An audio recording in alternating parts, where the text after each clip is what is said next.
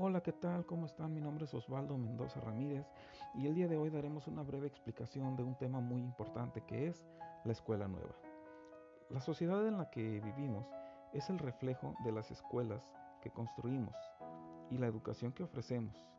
Esta tiene que ir evolucionando al mismo ritmo en lo que lo hace la sociedad y su gente. La escuela nueva responde a la necesidad de unos educadores de cambiar la educación en consecuencia de los problemas sociales. La necesidad de transformación progresista fue a cargo de críticos de la educación tradicional y surgió a finales del siglo XIX. A partir de los últimos años del siglo XIX, en Europa y en otros países del mundo emergieron críticas y pensamientos diferentes a lo que la educación tradicional decía en respuesta a la necesidad de una renovación a favor de la autoformación y la actividad espontánea del niño, poniendo en duda la pedagogía basada en la memorización, la competencia y la disciplina. La escuela nueva pone énfasis en la libertad y autonomía del niño, la dignidad de la infancia y su valor. El término escuela nueva no se refiere a un único tipo de sistema didáctico, sino a todo un conjunto de principios que se contraponen a la escuela tradicional. Esto caracteriza a un movimiento renovador, heterogéneo, con una gran diversidad de corrientes. La escuela activa, por ejemplo, en Latinoamérica, el movimiento de la escuela nueva se denomina escuela activa.